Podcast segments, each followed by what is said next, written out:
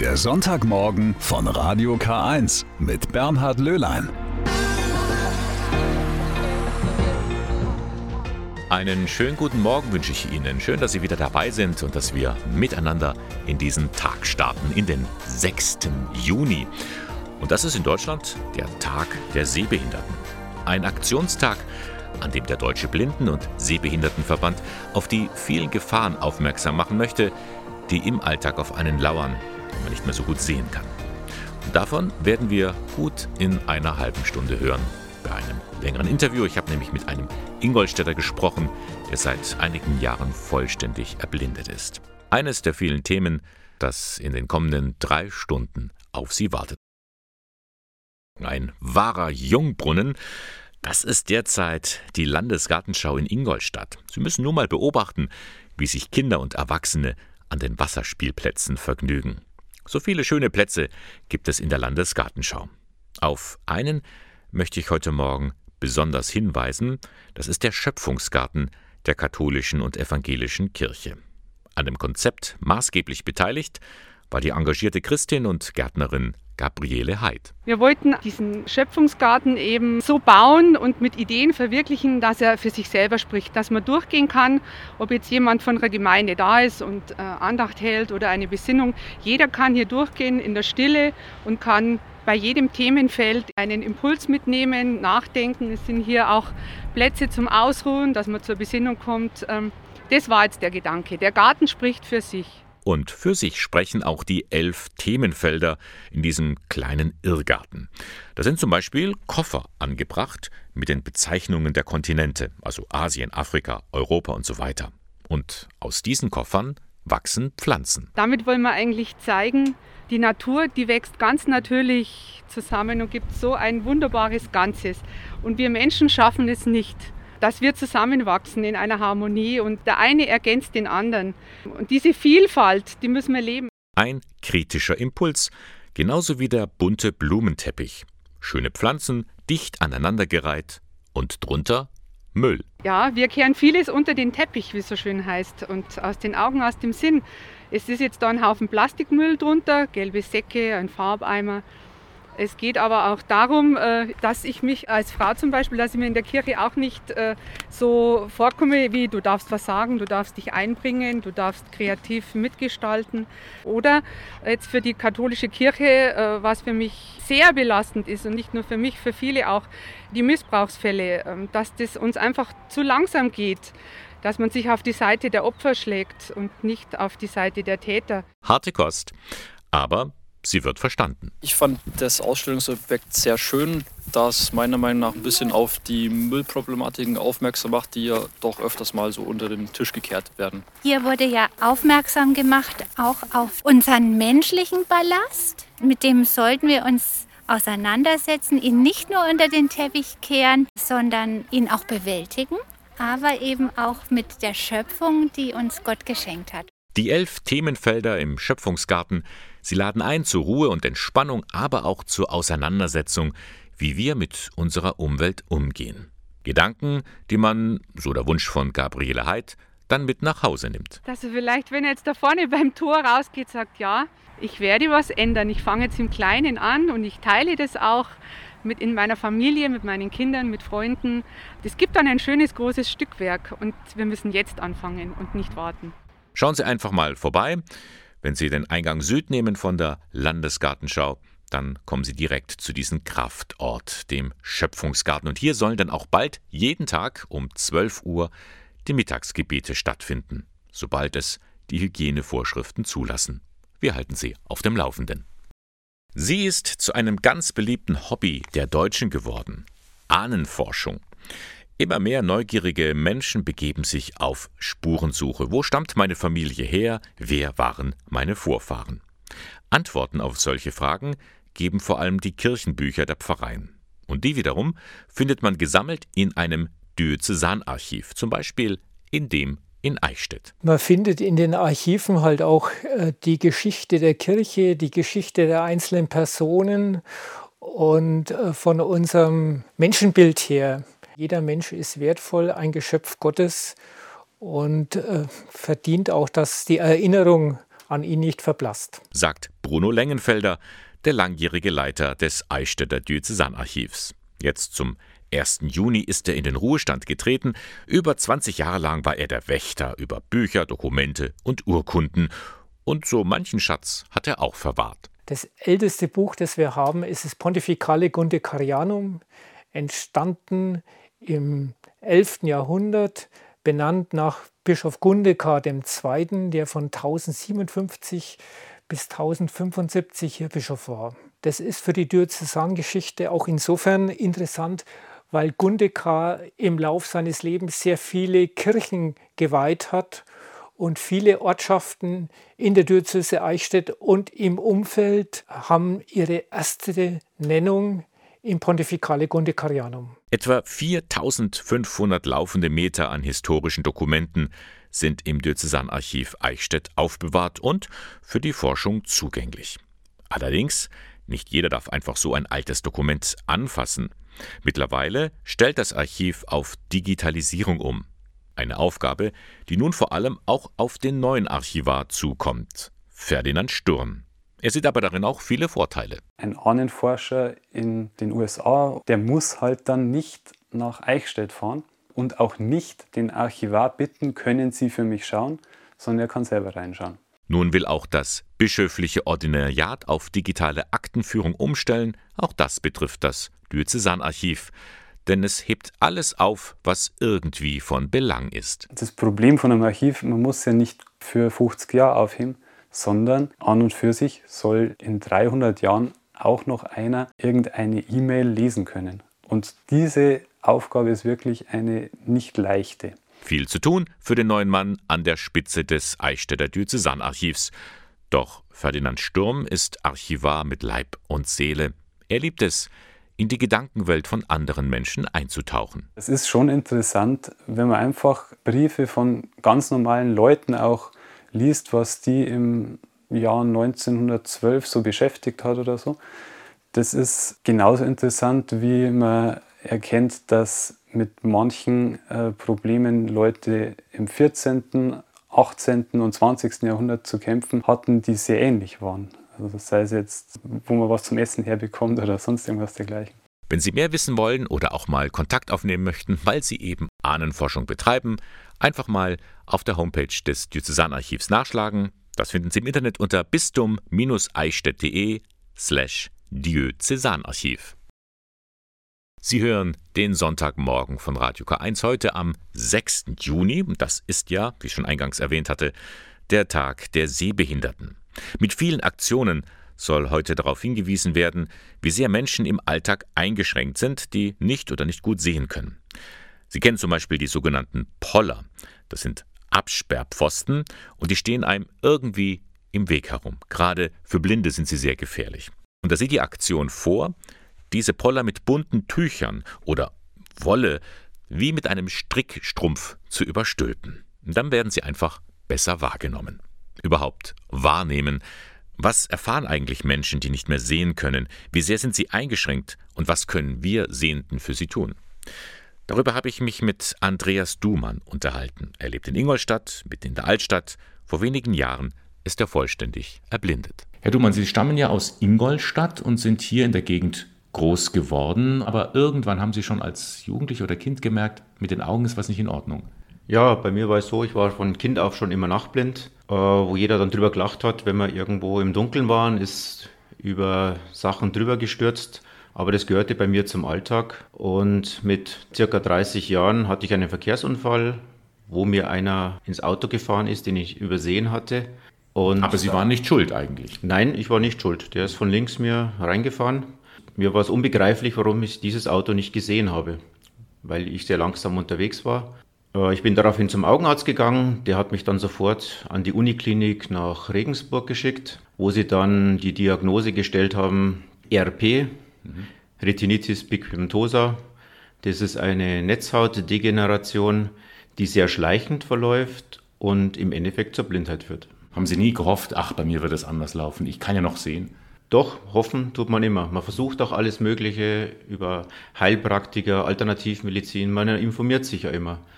Aber im Endeffekt der Glaube stirbt zuletzt. Kann ich mir das dann so vorstellen, dass Sie immer von Jahr zu Jahr schlechter gesehen haben? Also immer wie so ein, so ein Vorbote der schleichenden Erblindung? Ja, so war es, so kann man das sagen. Hat sich am meisten eigentlich ausgedrückt beim täglichen Leben, indem dass man einfach Sachen immer übersehen hat, wo man drüber gefallen ist, beim Fahrradfahren, wo Verkehrsschilder im Weg waren, die man nicht erkannt hat. Das war dann der nächste Schritt, dass man das aufgegeben hat und dann konnte ich mich eigentlich nur noch zu Fuß und mit den öffentlichen Verkehrsmitteln bewegen. Wie haben Sie sich dann im Laufe der Zeit darauf vorbereitet? Haben Sie irgendwelche Sachen schon prophylaktisch erlernt, weil Sie ja wussten, irgendwann kann ich nicht mehr sehen? Nein, habe ich leider nicht gemacht, was ich im Nachhinein bereue. Äh, ich habe immer daran geglaubt, es kommt nicht so weit. Was war jetzt in dieser Zeit, in der Sie schon immer wussten, eines Tages werde ich nicht mehr sehen können? Was war da für Sie der schwerste Moment? Der schwerste Moment war der Übergang, dass man sich outen musste als Langstockläufer und zu sagen, Mensch, jetzt bin ich eigentlich ein anderer. Unterscheiden Sie manchmal zwischen ein Leben vor und nach Ihrer Erblindung? Sind es zwei verschiedene Leben? Ja, würde ich schon sagen. Man lebt intensiver. Man genießt das Leben und versucht noch das Beste daraus zu machen. Weil die Schwierigkeit ist ja, die Krankheit anzunehmen und zu akzeptieren, dass es so ist. Und das ist sehr, sehr schwer. Und das muss man lernen und das dauert. Können Sie für sich sagen, ich habe es akzeptiert? Ja, mittlerweile ja. Es gibt immer Höhen und Tiefen, du bist immer runtergerissen, weil es passieren Situationen, die sind einfach nicht angenehm, aber da muss man dann durch. Natürlich gibt es vieles, was jetzt anders ist. Was würden Sie sagen, ist der größte Unterschied zu früher? sich fortzubewegen. Man ist nicht mehr so frei. Man ist ja eingeschränkt. Man kann nicht alles alleine machen, obwohl es technische Hilfsmittel gibt. Und Unterschied ist auch, man hört viel besser.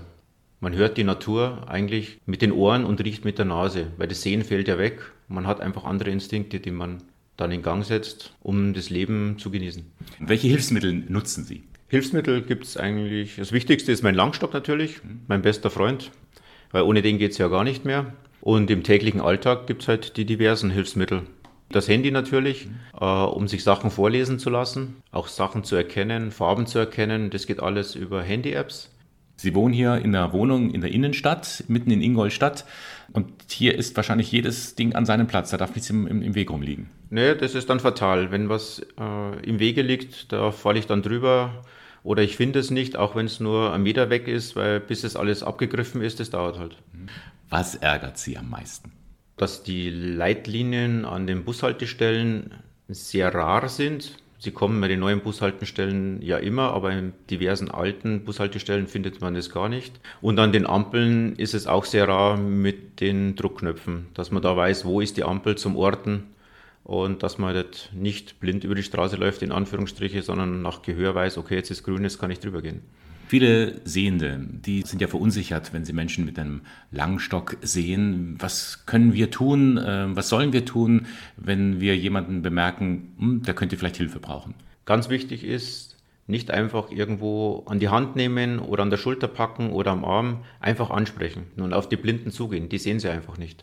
Und vielleicht Rücksicht nehmen in der Fußgängerzone, da fällt es oft auf, dass einfach Fahrräder kreuz und quer rumstehen, einfach da hinstellen, wo sie hingehören. Es gibt viele Kleinigkeiten, die einfach einen Blinden behindern, wenn man ganz normal in die Stadt gehen möchte. Also mit offenen Augen durch die Stadt gehen, um auch ein bisschen Rücksichtnahme zu nehmen, das haben Sie sogar hautnah mal erleben müssen.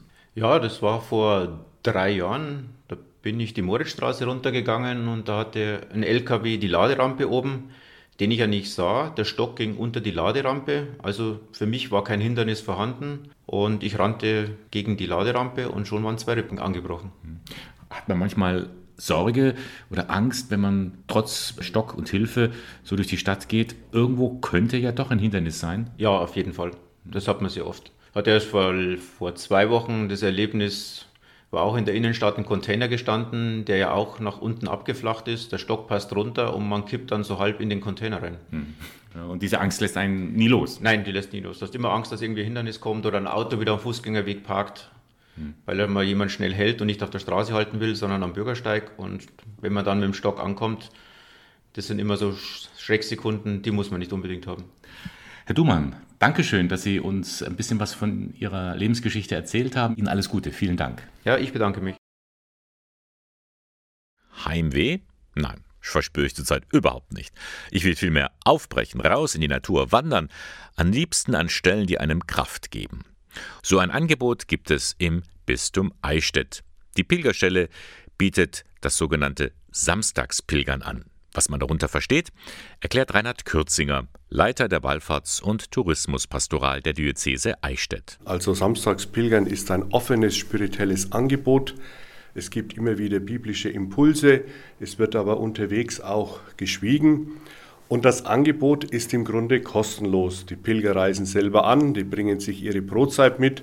Zwei, drei Stunden oder vielleicht einen Tag ist man zusammen unterwegs und dann löst sich diese Gemeinschaft wieder auf. Momentan sieht es so aus, dass es am kommenden Samstag wieder losgehen wird und das gleich mit zwei Wegstrecken. Sie können sich entscheiden. Die eine führt rund um das Kloster Plankstetten. Da begeben sich die Pilgernden auf den Benediktusweg. Treffpunkt ist um 9.30 Uhr vor der Klosterkirche Plankstetten. Und der andere Weg führt durch das malerische Anlautertal. Da trifft man sich um 9 Uhr an der Kirche St. Nikolaus im Altdorf im Landkreis Eichstätt. Der Weg führt unter anderem auch auf Teile eines alten Jakobwegs. Das ist ein Schnupperangebot. Interessierte, die vielleicht H.P. Kerkeling gelesen haben und sich diesen langen Weg durch Spanien an das Grab des Apostels Jakobus nicht zutrauen, die können hier auf Strecke gehen, sozusagen vor der Haustüre und können einmal eintauchen in das Pilgererlebnis und vielleicht auch infiziert werden mit dem Pilgervirus. Samstagspilgern am kommenden Samstag, 12. Juni. Wenn Sie daran teilnehmen möchten, dann müssen Sie sich vor anmelden, zumal Stand heute ja auch noch nicht zu 100 Prozent feststeht, ob die beiden Pilgerangebote stattfinden können. Rufen Sie an. Die Pilgerstelle in Eichstätt hat die Rufnummer 08421 und dann 50690. Die Vorwahl von Eichstätt und dann 50690. Ab Dienstag ist das Büro besetzt und dann können Sie sich anmelden für die Wanderungen beim Samstagspilgern. Die Erzdiözese Köln kommt nicht zur Ruhe. Die Art, wie Kardinal Rainer Maria Wölki den Missbrauchsskandal aufarbeitet, mit der sind viele gar nicht zufrieden. Das hat zu deutlicher Kritik von Gläubigen und Priestern geführt. Was ist da los in einem der bedeutendsten Bistümer der katholischen Kirche weltweit? Das will auch Papst Franziskus wissen. Darum hat er zwei Bischöfe aus dem Ausland an den Rhein geschickt, um dort nach dem Rechten zu sehen. Sogenannte apostolische Visitatoren. Welche Aufgabe haben die? Das sagt uns Bernd Dennemark. Der Priester aus dem Bistum Eichstätt ist Kirchenrechtler und zugleich Rektor der Katholischen Fakultät in Fulda. Also die beiden Visitatoren haben jetzt die Aufgabe, sich ein Bild von der Situation in Köln zu machen, ein umfängliches Bild, insbesondere über den Umgang der Verantwortungsträger mit den Missbrauchsfällen. Das hat ja zu einigen Irritationen geführt. Ein Gutachten wurde erst nicht veröffentlicht, ein zweites hat dann für Rücktritte gesorgt. Kardinal Wölki selbst ist in diesem Gutachten von jeder Verantwortung freigesprochen worden. Die beiden Bischöfe werden aber untersuchen, ob dem tatsächlich so ist. Und die werden dann dem Apostolischen Stuhl, das heißt dem Papst, berichten. Und der Papst muss dann entscheiden, wie geht es weiter. Doch bis dahin müssen die beiden Visitatoren viele Gespräche führen. Darin sind sie ganz frei. Sie können jeden befragen, alles wird ihnen zugänglich gemacht. Dabei haben sie weniger den Kardinal, sondern vielmehr die gesamte pastorale Situation im Blick. Also es geht nicht darum, hat er sich was zu Schulden kommen lassen, wenn ja, muss er weg, wie, wie man ja gern so landläufig spricht, sondern wie kann man denn helfen, dass im Erzbistum Köln das Heil, das Jesus Christus gewirkt hat, noch erlebbar, erfahrbar wird. Und wenn da der Dienst des Kardinals nicht mehr dienlich ist, sondern schädlich, dann wird der Heilige Vater Konsequenzen ziehen. Aber erst muss er sich mal informieren, wie ist denn die Situation wirklich. Interessant ist auch, wen der Papst da jetzt nach Köln schickt. Das sind nicht irgendwelche Vatikanbeamte, das sind führende Bischöfe aus Schweden und den Niederlanden. Also das sind nicht irgendwelche Leute. Das sind erfahrene Männer, die selber in der gleichen Leitungsverantwortung sind wie der Erzbischof von Köln, die die Arbeit kennen, die auch die Zusammenarbeit in, mit Rom bewährt sind. Also es sind schon erfahrene Leute. In der kommenden Woche beginnt die Visitation. Wie lange diese Beobachtung dauern wird, ist schwer zu sagen. Bernd Dänemark rechnet mit einigen Wochen und über das Ergebnis kann man nur spekulieren. Es kann dazu führen, dass der Erzbischof von Köln sein Amt verliert, versetzt wird, in den Ruhestand geht, welche Möglichkeiten es alles gibt. Es kann aber auch sein, dass bestimmte Weisungen kommen, worauf er zu besonders zu beachten hat. Unser Problem ist, dass es nicht wie im staatlichen Bereich ist, dass das alles genau taxiert ist, sondern der Handlungsspielraum ist groß. Man ist sehr flexibel. Das wirkt nach außen dann eher wie Willkür, öffnet aber die Möglichkeiten, der konkreten Situation angemessen zu begegnen. Soweit der Eichstätter Kirchenrechtler Bernd Dennemark zur Situation im Erzbistum Köln. Der Papst hat zwei Beobachter beauftragt, sich ein Bild von der Situation vor Ort zu machen. Sie hören den Sonntagmorgen von Radio K1 und da kommen wir zu einem Thema, das uns in Deutschland immer wieder beschäftigt. Antisemitismus. Das hat auch der vor kurzem so heftig aufgeflammte Nahostkonflikt gezeigt. In ganz Deutschland gab es öffentlich zur Schau gestellten Judenhass. Das ist bitter und dagegen muss man etwas tun, meint auch der Antisemitismusbeauftragte der bayerischen Staatsregierung Ludwig Spähnle.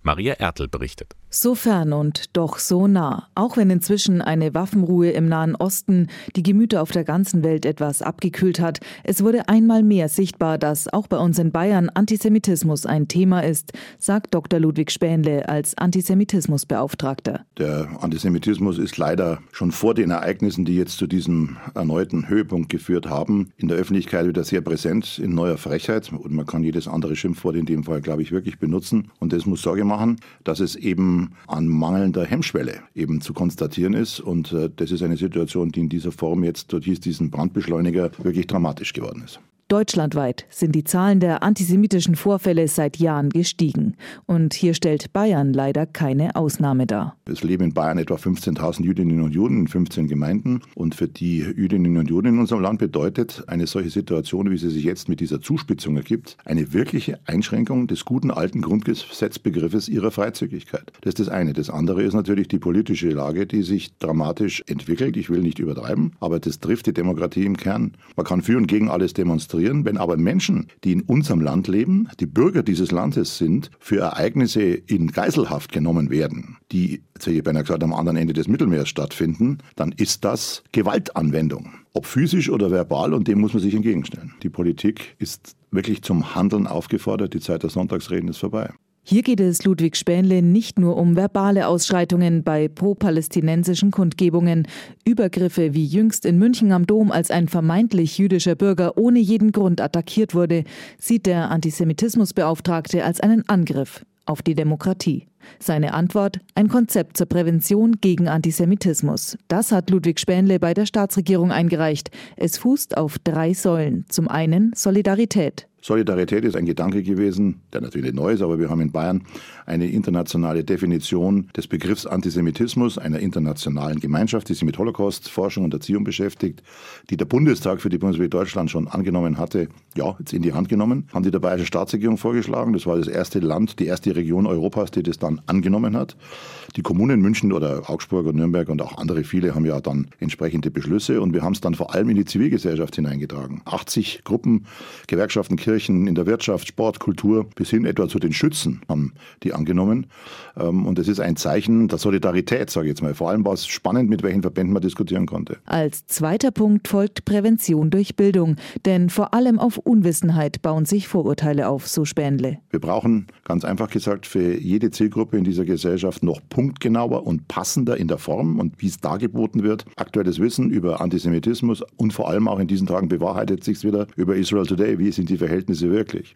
Da muss man ran. Das gilt für die Schule, gilt für die außerschulische Bildung, gilt für das ganze Ehrenamt. Als letzter Punkt sieht Spähnle die Notwendigkeit eines wehrhaften Rechtsstaats. Das ist jetzt die Demokratie im Kern getroffen. Der Staat muss sich gegen diese Form von Rechtsbrüchen, von Gewaltanwendung in intellektueller, in verbaler und leider auch in physischer Hinsicht mit allen zu Gebote stehenden Mitteln wehren. Dafür braucht es auch, dass die entsprechenden Verfolgungs-, äh, Strafverfolgungsbehörden, Polizei und Justiz auf der Höhe der Zeit sind und einen engagierten Rechtsstaat, der sich da hinstellt. Dazu gehören nicht nur Antisemitismusbeauftragte, sondern auch das Überarbeiten der Strafgesetzordnung. Jetzt wird ja zwischen einfacher Beleidigung und dem Tatbestand der Volksverhetzung eine solche volksverhetzende Beleidigung neu geschaffen, weil es eben Fälle gibt, in denen der Tatbestand der Volksverhetzung noch nicht erfüllt ist und in dem die einzelne, die individuelle Beleidigung längst überschritten ist. Also das sind solche Dinge, die angepackt werden. Das muss aber auch durchgesetzt werden. Ich bin da guten Mutes. Hier muss man wachsam sein. Eine Chance für ein friedvolles und verständnisvolles Miteinander sieht Ludwig Spähnle auch in dem Jubiläum, das dieses Jahr gefeiert wird. 1700 Jahre jüdisches Leben in Deutschland. Es gibt einen altbayerischen Philosophen, der hier in München in der Schellingstraße geboren ist, Franz Josef Strauß, der hat den berühmten Satz geprägt, über eine Strategie redet man nicht, die hat man. In dem Fall muss man ihn genau umgekehrt packen.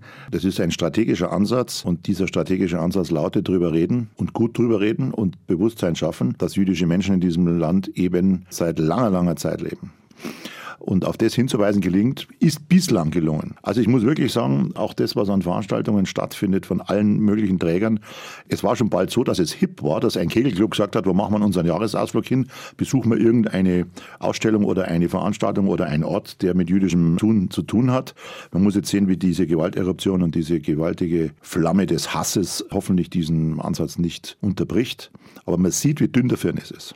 Und dazu gehören auch die vielen Veranstaltungen zu 1700 Jahre jüdisches Leben in Bayern. Sie sind aufgelistet im Internet unter Historisches Forum Bayern. Alle zwei Jahre, da verleiht die katholische Kirche in Deutschland einen Preis gegen Fremdenfeindlichkeit und Rassismus. Ausgezeichnet sollen damit Initiativen werden, die ein Zeichen setzen für eine offene christliche Gesellschaft. In diesem Jahr geht der erste Preis an ein Friedensfest gegen rechts. Näheres dazu weiß Johannes Senk. Puppentheater, Fußballspiel und ruhige Gitarrenmusik auf der Bühne. Beim Friedensfest kommen im sächsischen Austritz mehrmals im Jahr mehrere tausend Menschen zusammen. Die Initiative entstand ursprünglich als Protest gegen ein Treffen von Rechtsextremisten in der Nähe. So gibt es auf dem Fest auch immer Bildungsangebote, die über die rechte Szene aufklären. Das Fest erhält nun den Preis gegen Fremdenfeindlichkeit und Rassismus der katholischen Kirche in Deutschland. Die Veranstalter sind erfreut. Uns macht das natürlich schon sehr glücklich, dass wir jetzt quasi auch ein Stück weit unterm Segen der Bischofskonferenz diese Feste mit feiern können. Schon seit Anfang an sind ja Christinnen und Christen ganz aktiv äh, bei den Friedensfesten beteiligt, ähm, in der Organisation, aber auch in der Durchführung. Erklärt Georg Saldet. Er ist Mitinitiator des Friedensfestes und stellte über das Begegnungszentrum im örtlichen Kloster den Kontakt zur Kirche her. Seit 2018 organisieren Stadtverwaltung, Begegnungszentrum und Kirchengemeinde das Fest gemeinsam auf dem Marktplatz. Für uns war es wichtig, dass wir kein Fest gegen irgendjemand sind, auch wenn wir natürlich den Anlass haben, dass sich auf diesem privaten Gelände Rechtsextremisten versammelt haben. Aber uns war es eben wichtig, dass wir ein Fest für Weltoffenheit, für Toleranz, für Demokratie sind. Der Auftrag des Friedensfestes kommt für Saltet auch aus einer religiösen Überzeugung. Also unsere Friedensfeste versuchen natürlich einen Kontrapunkt gegenüber dem Menschenbild, was die Rechtsextremen haben, zu setzen. Bei den Rechtsextremen gibt es ja in deren Menschenbild Menschen, die nichts oder weniger wert sind. Und das ist ja komplett unserem christlichen Menschenbild konträr, weil wir als Christen glauben, dass jeder Mensch Gottes Ebenbild ist das Friedensfest erhält nun den ersten Preis, auch zwei weitere Projekte werden ausgezeichnet. Für Ostritz war das offene Auftreten letztlich ausschlaggebend für die Preisvergabe, meint Jurymitglied Franziska Schubert. Wenn es darum geht zu zeigen, was Menschen verbindet, was Menschen zusammenbringt und was gut ist für uns, dann ist genau das der Ort, wo sich Christinnen und Christen, wo sich katholischer Glauben zeigen sollte und wo wir uns engagieren müssen für die Grünpolitikerin und Katholikin ein Musterbeispiel des gelebten Glaubens. Das ist nämlich das, was ich mir von meiner Kirche wünsche, dass wir nämlich in der Gesellschaft wirken, dass wir sichtbar sind und dass wir dort sind, wo wir gebraucht werden. Mike and the Mechanics, everybody gets a second chance. Ja, jeder bekommt doch seine zweite Chance. Das gilt übrigens auch für Kleidungsstücke. Immer beliebter ist da nämlich das sogenannte Upcycling. Also da macht man aus älteren, schon getragenen Sachen wie Hosen oder Hemden ganz was Neues. Zum Beispiel Taschen, Kissen, Geschenkverpackungen, Puppenkleidung und viele andere Dinge mehr. Fragt sich nur manchmal, wie soll man das angehen? Und da gibt es einen Upcycling-Nähkurs. Den bietet das Bildungswerk des katholischen Deutschen Frauenbundes im Bistum Eichstätt an, in Zusammenarbeit mit der katholischen Erwachsenenbildung. Und zwar für Donnerstag, 17. Juni. Referentin ist die Schneidermeisterin Birgit Jenuwein aus Eichstätt. Der Kurs richtet sich an alle, die ganz im Sinne der Nachhaltigkeit ihren ausgedienten Kleidungsstücken eben eine zweite Chance geben wollen. Es können auch Teilnehmer mitmachen, also nicht nur Teilnehmerinnen. Bitte nehmen Sie Ihre ausrangierte Kleidung mit, Nähmaschine und Nähzubehör. Der Kurs findet statt im Pfarrheim in Buxheim im Landkreis Eichstätt. Allerdings ist die Teilnehmerzahl auf zehn Personen begrenzt, deswegen sollten Sie sich rasch anmelden. Hier ist die Rufnummer 08421 und dann 50673. Dort kommen Sie raus bei der Geschäftsstelle des Frauenbundes in Eichstätt 08421 50673. Der Upcycling-Nähkurs am Donnerstag, 17. Juni von 18 bis 22 Uhr in Buxheim. Gerti Scheels. Sie ist Lehrerin an der Martini-Schule in Freistadt. 18 Stunden katholischen Religionsunterricht gibt sie wöchentlich von der ersten bis zur neunten Klasse. Schon immer wollte die Religionslehrerin im Kirchendienst ihren Schülerinnen und Schülern einen abwechslungsreichen Unterricht bieten. Und spätestens seit Homeschooling, Distanz und Wechselunterricht legt sie sich noch mehr ins Zeug, um den Kindern eine fordernde und fördernde Auszeit vom tristen Corona-Alltag zu bieten. Wie das konkret aussieht, darüber berichtet Fabian Gentner. Auch an der Martini-Schule Freistadt gehört er mittlerweile zur Morgenroutine, der tägliche Corona-Test. Erst nach dem negativen Ergebnis kann der Unterricht beginnen. Die Klasse 4a befindet sich im Wechselunterricht. Für neun Schülerinnen und Schüler beginnt der Tag mit Religion. Vor dem Unterricht nimmt sich Lehrerin Gerti Scheels Zeit für einen Stimmungskreis. Der Lehrplan für den Religionsunterricht bietet ihr die Freiheit, den Kindern auch einfach einmal zuzuhören. Religion ist ja ein Fach, äh, das, wo es wirklich darum geht, dass wir Menschen, Kinder fördern und Kinder auf ihrem Weg begleiten. Wir haben natürlich eine ganz andere Ebene, auf der wir unterwegs sind, ganzheitlich arbeiten. Wir können auch wirklich mal den Druck rausnehmen und sagen, okay, das ist mir jetzt wichtig, das mache ich als äh, Mathe-Deutschlehrer ist man da natürlich ganz anders drin, mit einem anderen Leistungsdruck. Auch wenn der Druck nicht so hoch ist, möchte Gerti Schils den Schülern etwas lernen.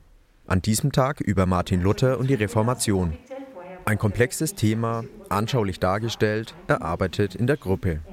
Gerade in Zeiten von Homeschooling und Videokonferenzen kommt für Gerti Schils Frontalunterricht nicht in Frage weil ich einfach den Anspruch an mich selber, ich denke mir immer, wenn ich in der Fortbildung bin und sitze nur dort und muss immer hören, hören, hören, das ist für mich ganz schlimm. Und dann aus den Augen eines Kindes betrachtet, die erwarten natürlich auch oder die wollen uns dann begeistern, wenn Interaktionen stattfinden. Und so gut es geht, machen wir es. Deshalb findet auch der zweite Teil der Stunde vor dem Klassenzimmer statt. Gemeinsam baut die Klasse aus Stoff eine katholische und eine evangelische Kirche und stellt zunächst einmal die Unterschiede zwischen beiden Konfessionen dar. Zurück im Klassenzimmer kommt das Smartboard, die Multimedia-Tafel zum Einsatz. Jedes Kind bekommt ein Stück Schnur. Ein Hörspiel erklärt, was die Konfessionen verbindet. Jeder Knoten in der Schnur bedeutet eine Gemeinsamkeit. Und es werden viele Knoten. Die Kinder lernen spielerisch, interaktiv und abwechslungsreich. Mir gefällt es halt einfach. Dann sitzen wir auch nicht immer herum und kommt halt auch der Spaß, weil man da eine gewisse Aktivität immer hat und immer was Neues und man macht eigentlich nie das Gleiche. Ja, wir wechseln halt immer, das ist schon cool, weil sonst hockt man ja die ganze Zeit da und irgendwann tut dann halt der Popo auch weh. Die Lehrkräfte waren im vergangenen Jahr sehr gefordert. Viele bieten ihren Schülerinnen und Schülern mehr als nötig wäre, um ihnen Abwechslung im Corona-Alltag zu bieten. Die Freistädter Schulleiterin Christine Gottschalk lobt das Engagement ihrer Schulgemeinschaft. Ich bin sehr dankbar um meine Lehrkräfte und auch um die Flexibilität und immer wieder äh, auf, dass sie sich immer wieder auf die neue Situation einstellen. Das ist für uns ein Gewinn und das ist wirklich so, dass einfach äh, Gemeinsamkeit oder gemeinsames Arbeiten immer wieder verwirklicht wird. Zeit zum Zuhören, das Arbeiten in der Gruppe und das Lernen an verschiedenen Orten. Moderne Unterrichtsformen lockern den eintönigen Corona-Alltag auf und vermitteln der Klasse 4a dank Gerti Scheels in Freistadt auch Wissen und Werte fürs Leben. Wenn jemand traurig ist, dann kann man den auch vielleicht schon mal rechtzeitig auffangen, zur Seite nehmen und sagen, na, wie geht's dir heute? Wenn am Nachmittag was stattfindet, auf was sie sich freuen, die wollen das erzählen, die wollen das loswerden. Und je mehr, mit, je mehr sie das teilen können, das Glück, umso schöner wird's doch für alle. Vorhin haben wir schon gehört, wie motiviert Gerti Schils als Religionslehrerin ihren Unterricht jetzt in Corona-Zeiten angeht. Aber wie geht es eigentlich dem ganzen Berufsstand von Religionslehrerinnen und Religionslehrern. Hat Corona auch hier Spuren hinterlassen? Das hat meine Kollegin Annika Teiber-Groh wissen wollen.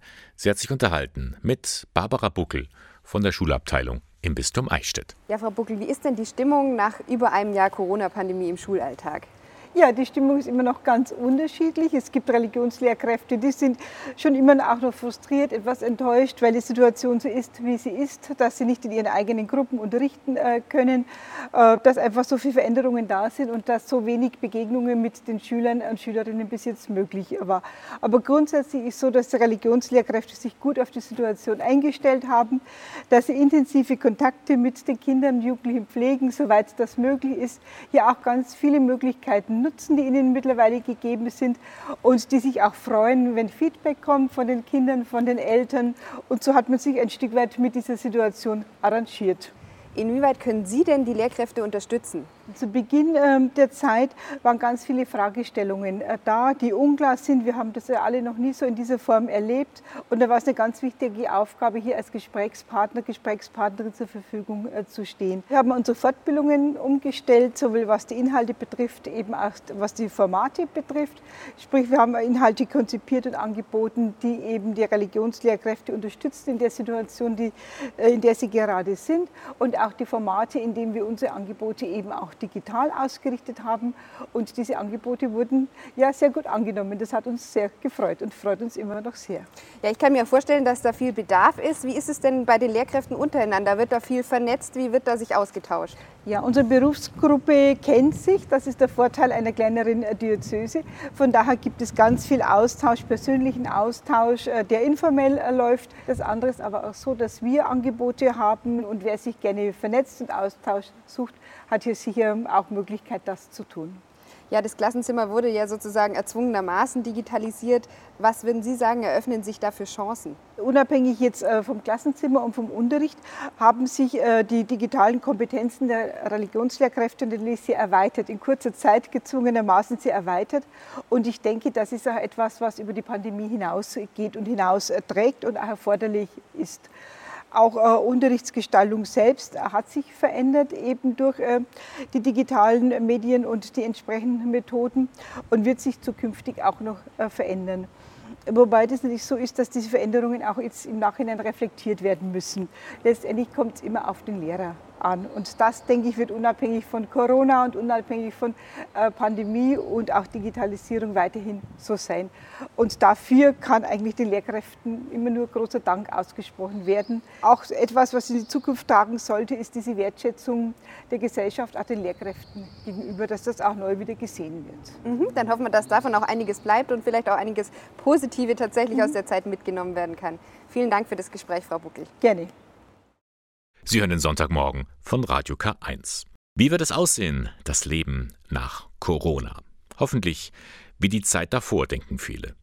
Manche geben auch die Hoffnung nicht auf, dass wir was gelernt haben durch diese Pandemie und unseren Lebensstil ändern. Und dann gibt es Leute, die sich diese Fragen gar nicht erst stellen. Die müssen einfach schauen, dass sie irgendwie über die Runden kommen, weil das Geld vorne und hinten nicht reicht, sagt Hans Wiesner von der Caritas Kreisstelle Eichstätt. Bei ähm, Menschen, die eh schon am Limit gelebt haben und immer so über die Runden gekommen sind, bei denen ist natürlich eine Einkommensbuße, wie es jetzt im Rahmen der Corona-Entwicklung war, sehr dramatisch. Das heißt also, die Spielräume sind ausgereizt und kleinere oder mittlere Zahlungsverpflichtungen können da einen ganzen Haushalt quasi aus den Fugen heben. Der Schuldnerberater für den Landkreis Eichstätt stellt aber auch fest, die Corona-Krise hat gerade bei den Menschen zu einer Überschuldung geführt, bei denen man nicht damit gerechnet hätte. Betrifft hauptsächlich Personen, den Personenkreis, der in der Gastronomie beschäftigt war, also sprich halt Bedienungen zum Beispiel. Die haben natürlich mit erheblichen Einkommensbußen zu rechnen.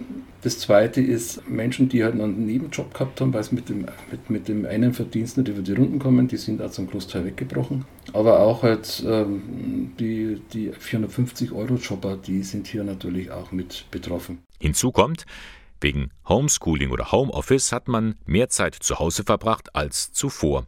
Die Folge davon ist eine höhere Energie- und Nebenkostenabrechnung.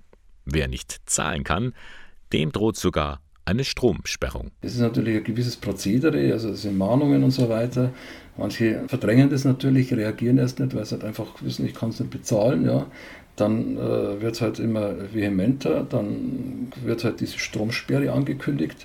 Wenn die zunächst äh, nicht möglich ist, dann wird halt hier der Zugang per Gericht erklagt. Und wenn dann halt so eine sogenannte Duldung vorliegt, dann kann halt mittels Gerichtsvollzieher und Schlüsseldienst hier die Wohnung oder das Haus zwangsweise geöffnet werden und die Stromunterbrechung vorgenommen werden. Allerdings, Hans Wiesner und seine Kollegen gelingt es sehr oft, das zu vermeiden.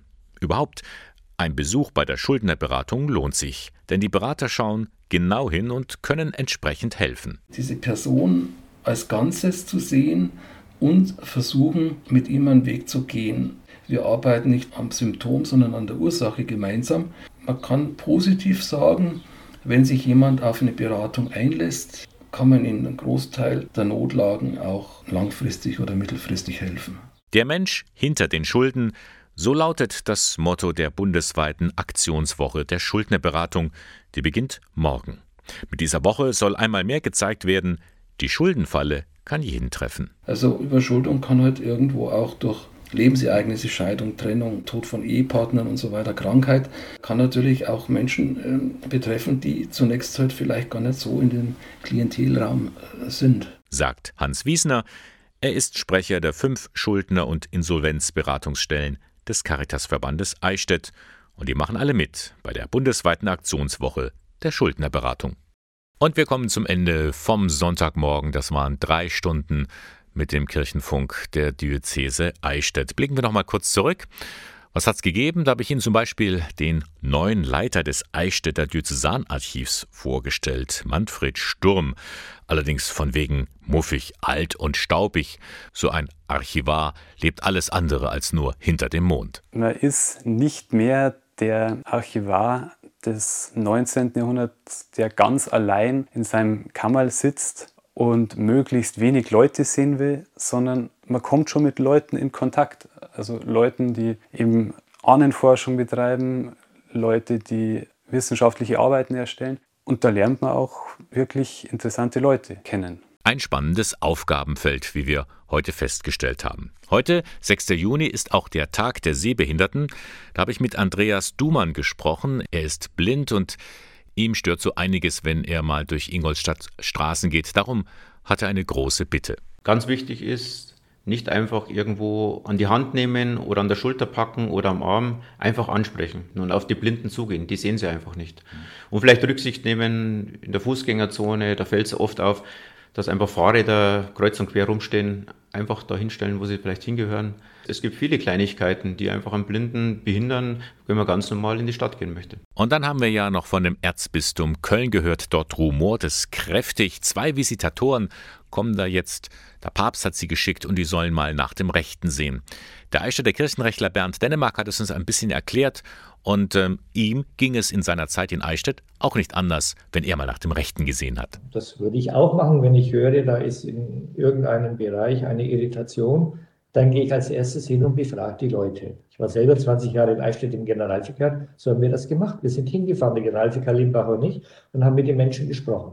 Dann haben wir uns ein Bild gemacht, wie die Situation ist. Und dann haben wir überlegt, wie kann man damit umgehen. Also, die Visitatoren machen sich jetzt ein Bild und der Papst wird dann demnächst entscheiden, wie es in Köln weitergeht. Ich jedenfalls darf mich für heute von Ihnen verabschieden. Danke fürs Zuhören. Drei Stunden Radio K1 am Sonntagmorgen.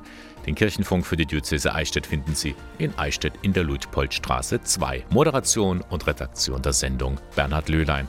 Ich wünsche Ihnen jetzt noch einen schönen Sonntag. Freue mich, wenn Sie nächstes Mal wieder dabei sind, um 8 Uhr am Sonntagmorgen.